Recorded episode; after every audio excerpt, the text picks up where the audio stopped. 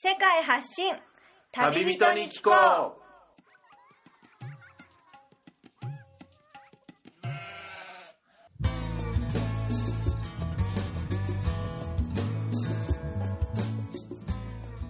この番組は世界各地で出会った興味深い旅人や現地在住の日本人にざっくばらんにインタビューをしていくトーク番組です。さて今日のゲストからは一体どんな話が飛び出すのでしょうか？こんにちは MC のみつるです。最近はすっかり秋も深まって冬になろうかという気温と寒さに最近見舞われていますが今は高知ではなく九州の福岡にやってきました。福岡の福岡市ではなく、えー少し離れた糸島というところに来ているんですがここで、えーメディアなどでも取り上げられている、えー糸島シェアハウスというところに今はお邪魔しているんですがこのシェアハウスを代表としてえー運営されている2人に今日は糸島について福岡についてそれとこのシェアハウス大きく活動についていろいろ聞いていきたいと思います。それでは千春さんと光一さんですね。よろしくお願いします。よろしくお願いします。あの福岡はあの食べ物が美味しいっていうふうに聞いていてで特にこの秋の季節になると秋の幸がいろいろあるのかと思いますがもともとお二人は福岡の出身という形ではないということでしょうか？じゃないですね。僕は山梨県あ出身です。私埼玉出身です。うーんじゃあ本州から福岡九州に来て、はい今はどれぐらいお立ちになられた形でしょうか？えっと、福岡に来てから今5年目なんですけ5ど、この糸島に住んでから今4年目ですね。はい。糸島とこの福岡の中心の博多の方だとあの人の感じとかもちょっと違いますか？違うよね。うん。だまあ、福岡の人全体で言うと、傾向は似てるというか、やっぱ九州らしいんですけど、やっぱり、糸島の人の方が少し田舎なんで穏やかあ穏やかですね。うん。博多の人は、まあ、都会的な感覚があるので、都会的な感覚、はい。福岡っていうと九州の中でも一番発展している都市。そうですね。多分港町なんで、ええあとはやっぱ韓国とかアジアが近いのでみんなすごくオープンなイメージがありますね。あそれはあの都会の人も田舎の人もなんとなくそういうイメージがあってかつ、なんか新しいものが結構好きで。あそうなんですか。はい。であとみんな世話好きですね。世話好き？いろいろ本当にお世話してもらって私たちも。はい。なのですごい暮らしやすいです。うーん。もともとこの糸島に移住者が集まるような雰囲気というか素地があったわけではなくそうですね。糸島はかなり移住場所として人気なので、ええ。多分その理由としてはまずあの福岡市内からすごい近いんですよ。えー車だと50分ぐらい50で電車だと大体1時間で1本で行けるんですよね、はい。で空港までも大体1時間ぐらいで行けるので東京からのアクセスも近いですし、まあ、市内にもすぐ出れるのででもそれだけ近いのにあの自然がすごい豊かなんですよね、うーんで特にうちの集落は川があって山があって海があってここは水道も通ってないような集落なんですけど水道も？はい、うちも1時間行けば1時間電車に乗れば市内に出れるのではやっぱそのアクセスの良さと自然環境の豊かさと食べ物が美味しくてあと安いのとあと人がオープンなところですかね。人気だよね。うん。食べ物は安くて美味しいですね、とにかく。うーんたまに東京行くと、ちょっとギあギャップにびっくりしそう。ます。あ、こんなだったっけと思って。これに800円かみたいになるね。そうですか。今気になったのが水道も通ってないっていうのはじゃあ実際の生活のお水っていうのは湧き水です。全部？はい。ここ井戸もないのでお隣のお家から水が湧き出てるんですよ。えです。隣のお家か？そうです。自然に。そう。それをあの普通に水道管というかパイプでつないでもらって、はい。一応蛇口ひねれば水は出るんですけど、ええ。湧き水です。うーん。え周辺の人たちもその湧き水を全部じゃあ頼って？うん昔はその水をみんなで分けてって、ここは18世帯あるんですけど、は今はその水が溜まってる人の家とうちだけで他の16軒の人はみんな井戸水を。あーあ、はい。他の人は井戸があって、井戸水と湧き水ってあの厳密になんか味的に違うとかその成分的にとかって違い隣の人の家の水飲んだことないから実は。そう。言われたら。たまに高子さんのところ飲むけどね、でもなんかまあ、はい。湧き出ているものと掘って出すのはやっぱ微妙に違うんじゃないですかね。湧き水の方うがん。山の上の方やけ、うん、なんかみんな近所の人は湧き水の方がいいって言うんですよね、まあ地下水は伏流水で溜まってるというか下に流れてるんですけど、はい。そこからまた上に湧き出すのに地面でろ過されたりとかするので、まあ、湧き水の方がいいって周りの人は言ってます、そうですか、湧き水とまあ、水が湧いてたのはすごいラッキーだなというかん。まあやっぱりすごい生活の一番大切なものなので、はい。まあ、ね、住むまで湧き水というのを知らないで引っ越してきたんで、うん。それはすごいラッキーだったなと思います。いいですね、はい。今聞いてて驚いたのが山があって自然がすぐ近くにあってでも海もすぐ近くにあるっていうのが、そうですね。地理的に。はい。うちは二条渓谷って山の中腹にある集落なんですけど、はい。あの本当にそこから水が湧き出ていて川になって海につながってる集落なんですよ。あだから生態系がすごい豊かでいろんなものが育つので、はい。あの食べ物も豊富ですし、海も歩くとちょっとかかりますけど車で4分ぐらいかな。はい、でもそんなところにも海が、ね、このシェアハウスの周りは本当に山の中の集落の一つという雰囲気がありましたけどまさか海が近くにあるなんて。一応海が近くにあるっていうのが条件で住む場所を探してたので、最初から、二人とも海なし県から来て。る。埼玉も確かに。海がないんですよ。そうやね、うーん。住むんだったらじゃあ海の近くに新しい環境のそうですね。うん、美味しいものを食べたくて。ああ食いしん坊なお二人ということで そう。そうですか。でも糸島でその特別生産量が多いというか、あの育つ作物とするとどんなものがあったりしますか？ね。野菜で言うと、なんだろう、なんだろうね何でもあるんですけど、もうんこっちに来て多いなと思ったのはナスですね。特に長ナスっていう、すごい長い、30センチぐらいになるようなナスがボコボコなってて、ー最初見た時すごいびっくりしました。これなんじゃこりゃみたいな。でかっというか、こっちの人はね、結構それが主流なんですけど。まあ、結構粘土質で水持ちのいい土地なので、お米とか、うんナスとか。玉ねぎとかも美味しいんじゃないですかね。うん。ナス今はそれはい普通のと味もちょっと違いますか？味は結構深いけど、ちょっと柔らかい。東京関東にいた時のナスの味があんま覚えてもうこっちへ慣れてる。美味しいです。美味しい。だからなでっかいから硬いのかなと思いきや全然そんなことなく柔らかくて、まあ、基本的にすごく美味しいです。うん。ここの食べ物はね大体ねそうなんであとはブロッコリーがすごい農協が力入ってて、生産が高いですね。あと魚だと、はい。あのタイの水揚げ量が日本で一番です、あ、ここが、はい。このすぐ近くが、はい、福吉漁港っていうとこなんですけど。タイが？だからタイがめちゃめちゃ安くてもうあのこんなこれぐらいのタイがちっちゃいタイがなんか10匹ぐらい袋に入ってなんか300円とかでねなんか最初ここに引っ越してきた時に、あの、うちの、一応この集落で入ってる神社の神主さんにはい。来てお祓いというか入居するのでしてもらう時に、お頭付きのタイを用意してくださいって言われて、えええ、マジでみたいな、すごい、2、3000円とかしうん高いんじゃないのと思ったんですけど、ええ行ったらあの500円ぐらいで買えて、すごい、糸島すげえみたいな感じになりました。そうだね池早さん来た時さびっくりしてたよあ、そう。めっちゃ写真撮ってたもん。なんだ気が狂うぐらい安いってブログに書いてまあ、なるほど。僕も多分そのブログ見させてもらって見ました。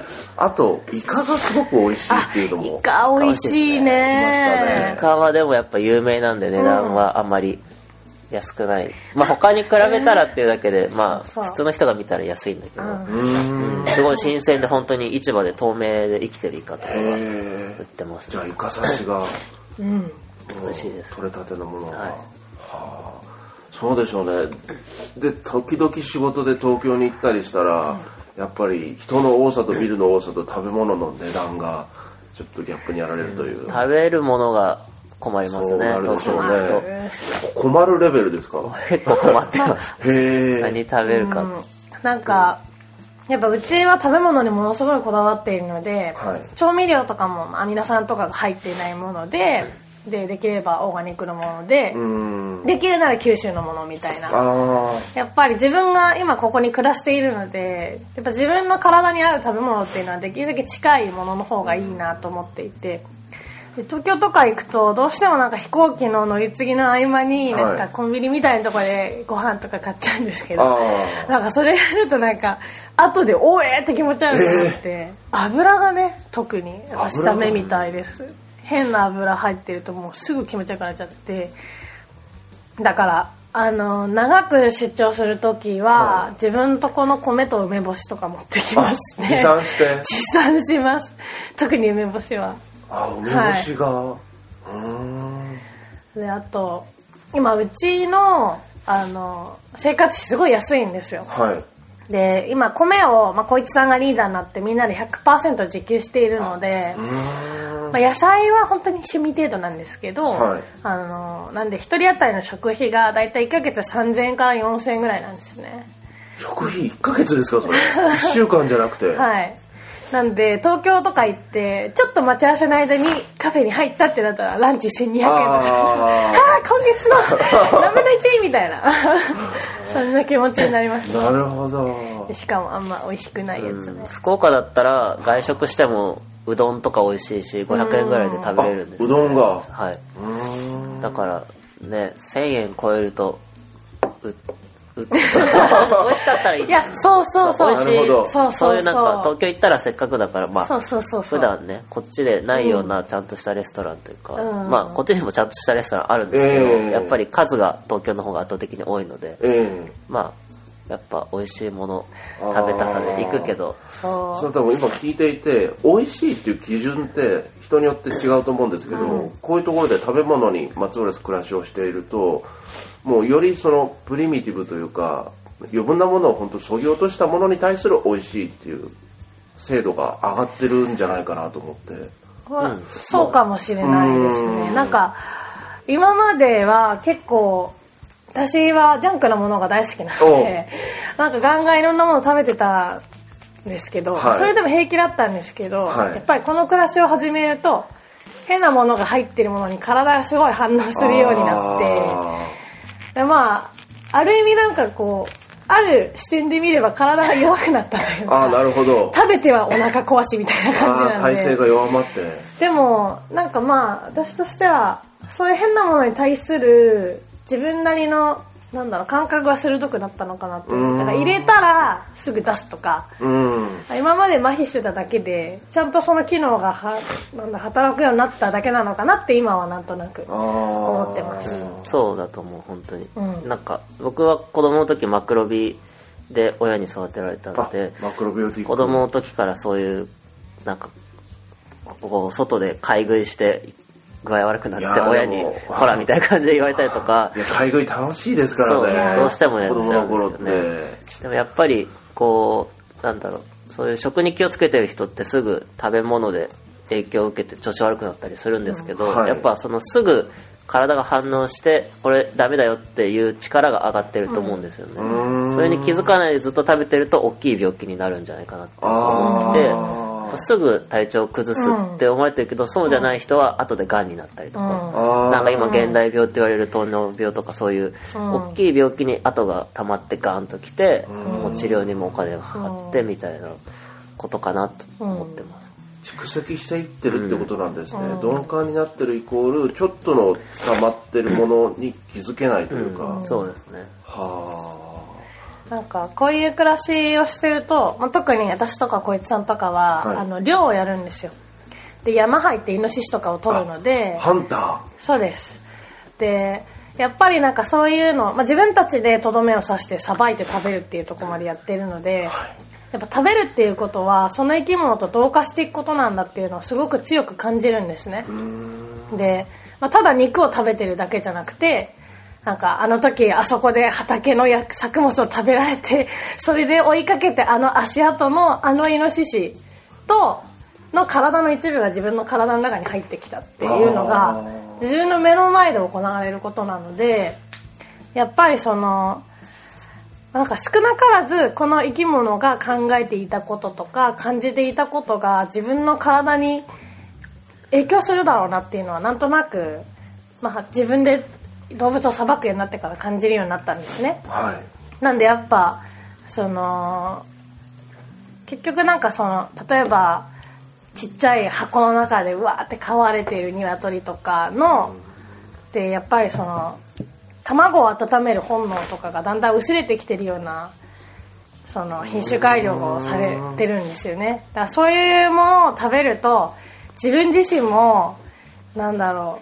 うわかんないですけど妊娠したりとか、はい。子供を産む機能がもしかしたら下がっていってしまうんじゃなかろうかという気持ちがやっぱどこかにあって、まあ、それはただ自分の体験から思うことなんですけど、はい。でやっぱ結局なんか自分の体は自分が食べてるものが作るのでやっぱりそのその動物らしくまたはその植物らしく生きているものと同化していくのがいいなと私は思っていてだからこの暮らしはすごくいいんですよねなんかその自分が動物としての人間らしく生きていきたいのでなんかこの自分が持ついろんな感覚を麻痺させたくなくてあだからやっぱ野生のものを食べたいんですよねここにいると山菜とかも食べれるし山のイノシシも食べれるしあ。はい。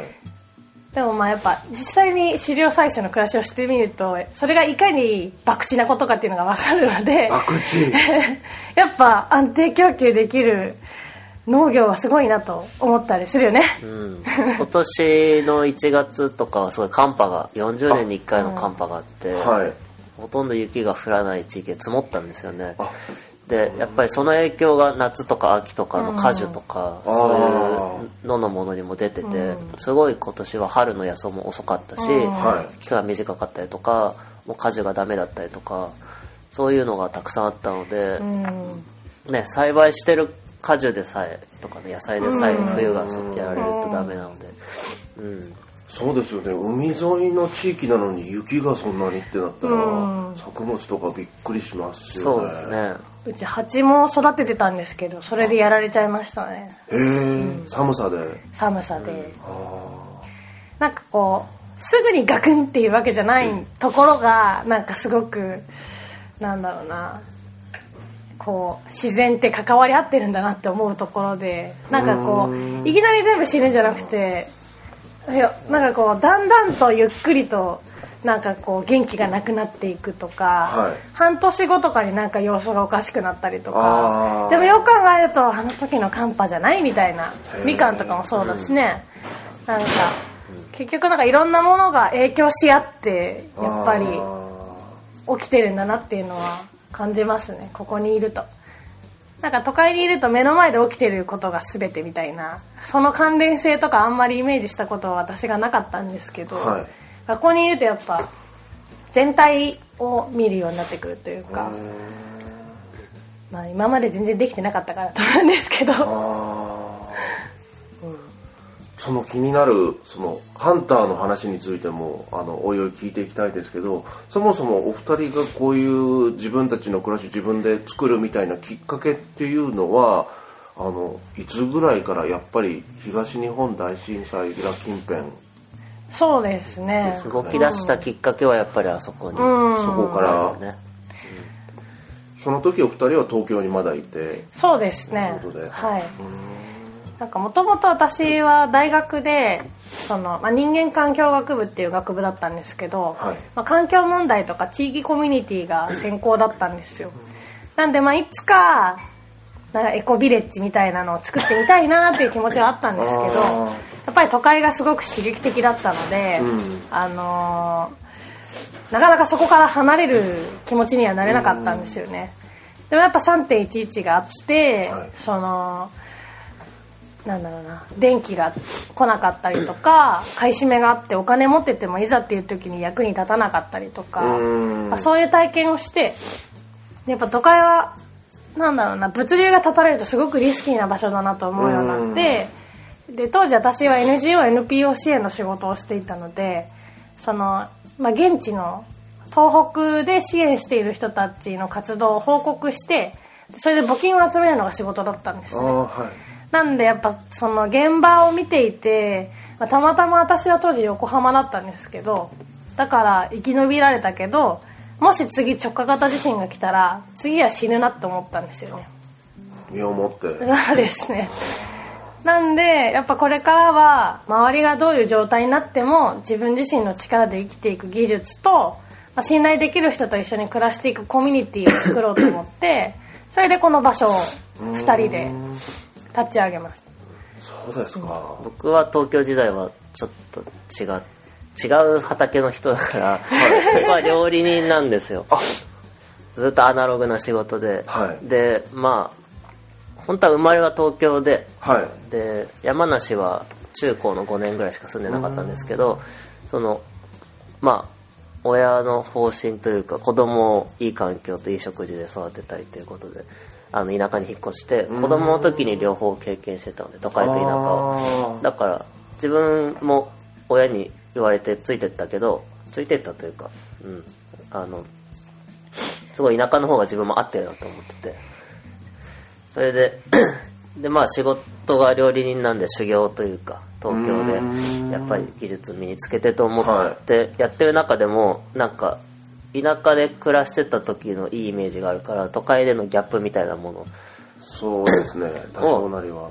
すごい考えてて都会での暮らしも別に辛いわけじゃなかったんですけど、ええ。仕事も好きだし、ん。別に毎日働いて休みの日には美味しいものを食べるのにお金使うっていう暮らしを しててでも ずっとやっぱ資本主義とか経済のこととか考えるようになって、はで田舎と都会で何が違うのかとかなんでみんな都会にこんなに来てなんかつまんなそうに仕事してる人もいるし何なんだろうってちょっと考えてて、まあその中でやっぱり人と関わって暮らすこととかコミュニティみたいなものにすごい興味が出てお金と人間関係みたいな部分がすごい自分の中でなんか観察する対象としてすごい興味深かったのでその震災の時は小田急線の共同っていう町の下北沢の下北沢の先のはい。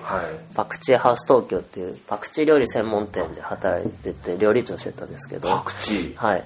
その子は街自体すごい面白くて、はい。パクチーハウスみたいな個性的な個人店がすごい多かったんですよね。仲も良くてすごいコミュニティがあって、はで そこにいた時に震災があったんですけど、はい。その時はみんな飲食店だから食べ物とか水とか持ってるし、はい。あのなんか物々交換が始まったりしてあの例えばトイレットペーパーがなくなったりしたんでそしたらトイレットペーパー持ってきてくれたらビール1本サービスとか。でトイレットペーパー置いといてない人持ってっていいよみたいなのとかあとやっぱ一人暮らしの女の子とか家に帰りたくないって震災後すごいあ 余震とかあったんで思っててその時も居酒屋もただ朝までずっと開けてて別に営業とかじゃなくてみんなそこで喋ったり寝たりとか自由にするような場所としてみんな開いててはなんかそういうやっぱ人と一緒に暮らしてる感じが東京でもあったし自え分自身は電車とか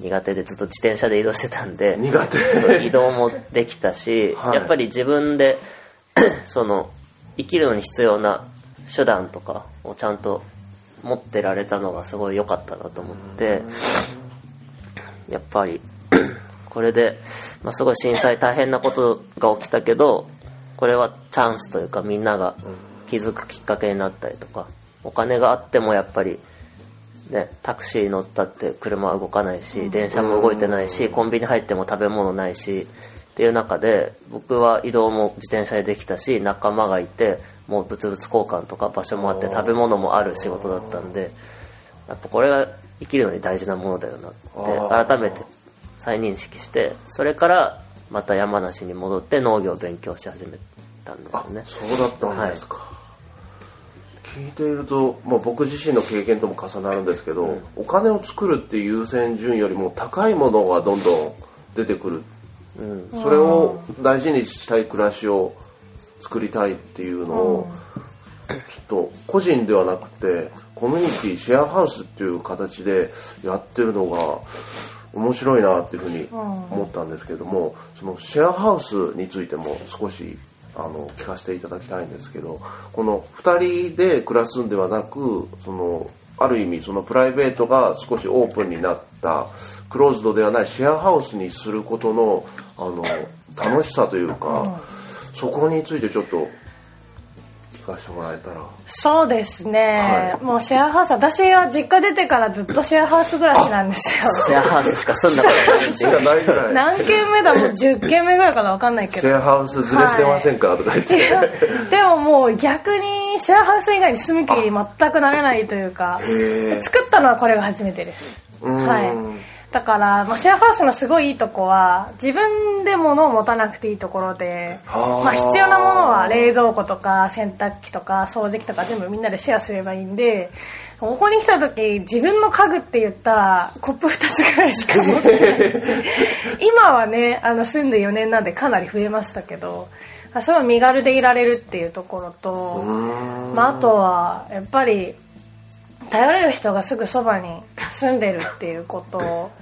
でうちは毎食みんなで一緒にご飯食べるんですよね、はい。で一人一品みんなで作って、うん。まあ、ご飯を食べるんでなんかその時になんかいろいろ話したりとかコミュニケーションがあったりとかやっぱ一人でご飯食べるとつい適当になってこうささって食べてありますね。あれやけどうん。なんかみんなで食べたら楽しいしあとやっぱ田舎うちの場合は特にやっぱ田舎暮らしなんでその畑田んぼを一緒にやれるメンバーが多いのはすごく助かってますね。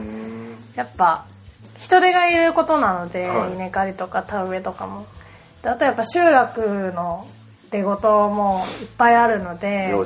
はい。で私私は今日から東京行くんですけど、私がいない時でも今8人住んでるんで8人。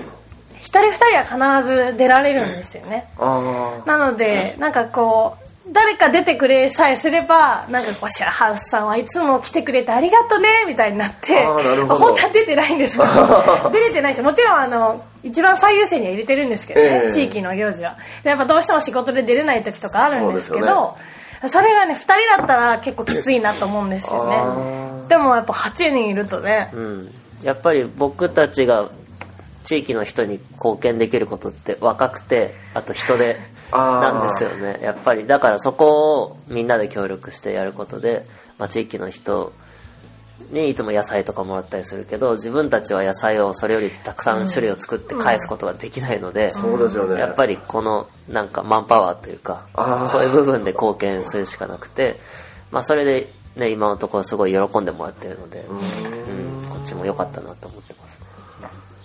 補い合える暮らしがあるってことなんですね。そうですね。あ生活費も安いしねそうやっぱ無駄がすごるないと思います、シェアハウスはあー、なるほど。寂しくもならないですよね。ならないですねなるほど。一人になりたい時はみんなどうするのかって気になりました。気になりました。一応ね個室が 相部屋もあるけど一人一部屋あるので、はい。とかまあ何かあったら車で海に行ったりとかそんな感じですずっと合宿状態というか、もうでもすごい仲良くなって本当に家族みたいな感じになるので。第二の家族。そうですね。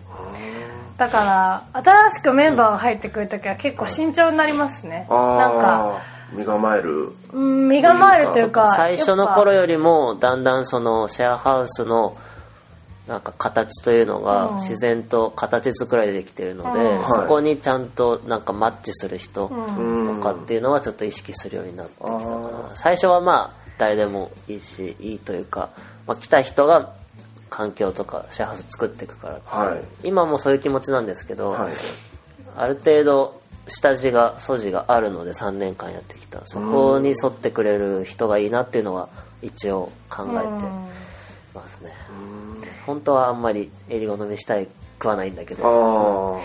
あでも距離がめちゃくちゃ近いので、まあ、ここで話してても隣が部屋なんで 全部聞こえるんですしやっぱ生活のスタイルとか、はい。食に関することとかあの調味料とかみんなで折半なので、はい。じゃあ結構いいものを高いやつを買ってきてるので、はい。あそれをどういうふうに使うかとかあまあ、食べ物の選び方とか、あとはうち下水道もないので、はい。あの自分たちの家から出たものが畑とか田んぼに流れちゃうんですよね。だから。番組の途中ですが収録時間が長くなりましたのでこの回を分割しました。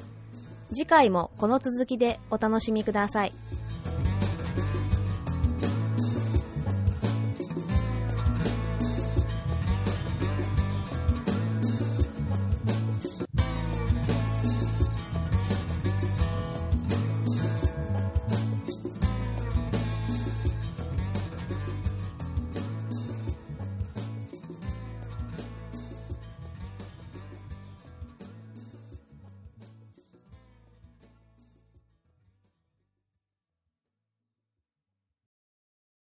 この番組はバックパッカーを応援するたびたびプロジェクトの提供でお送りしました。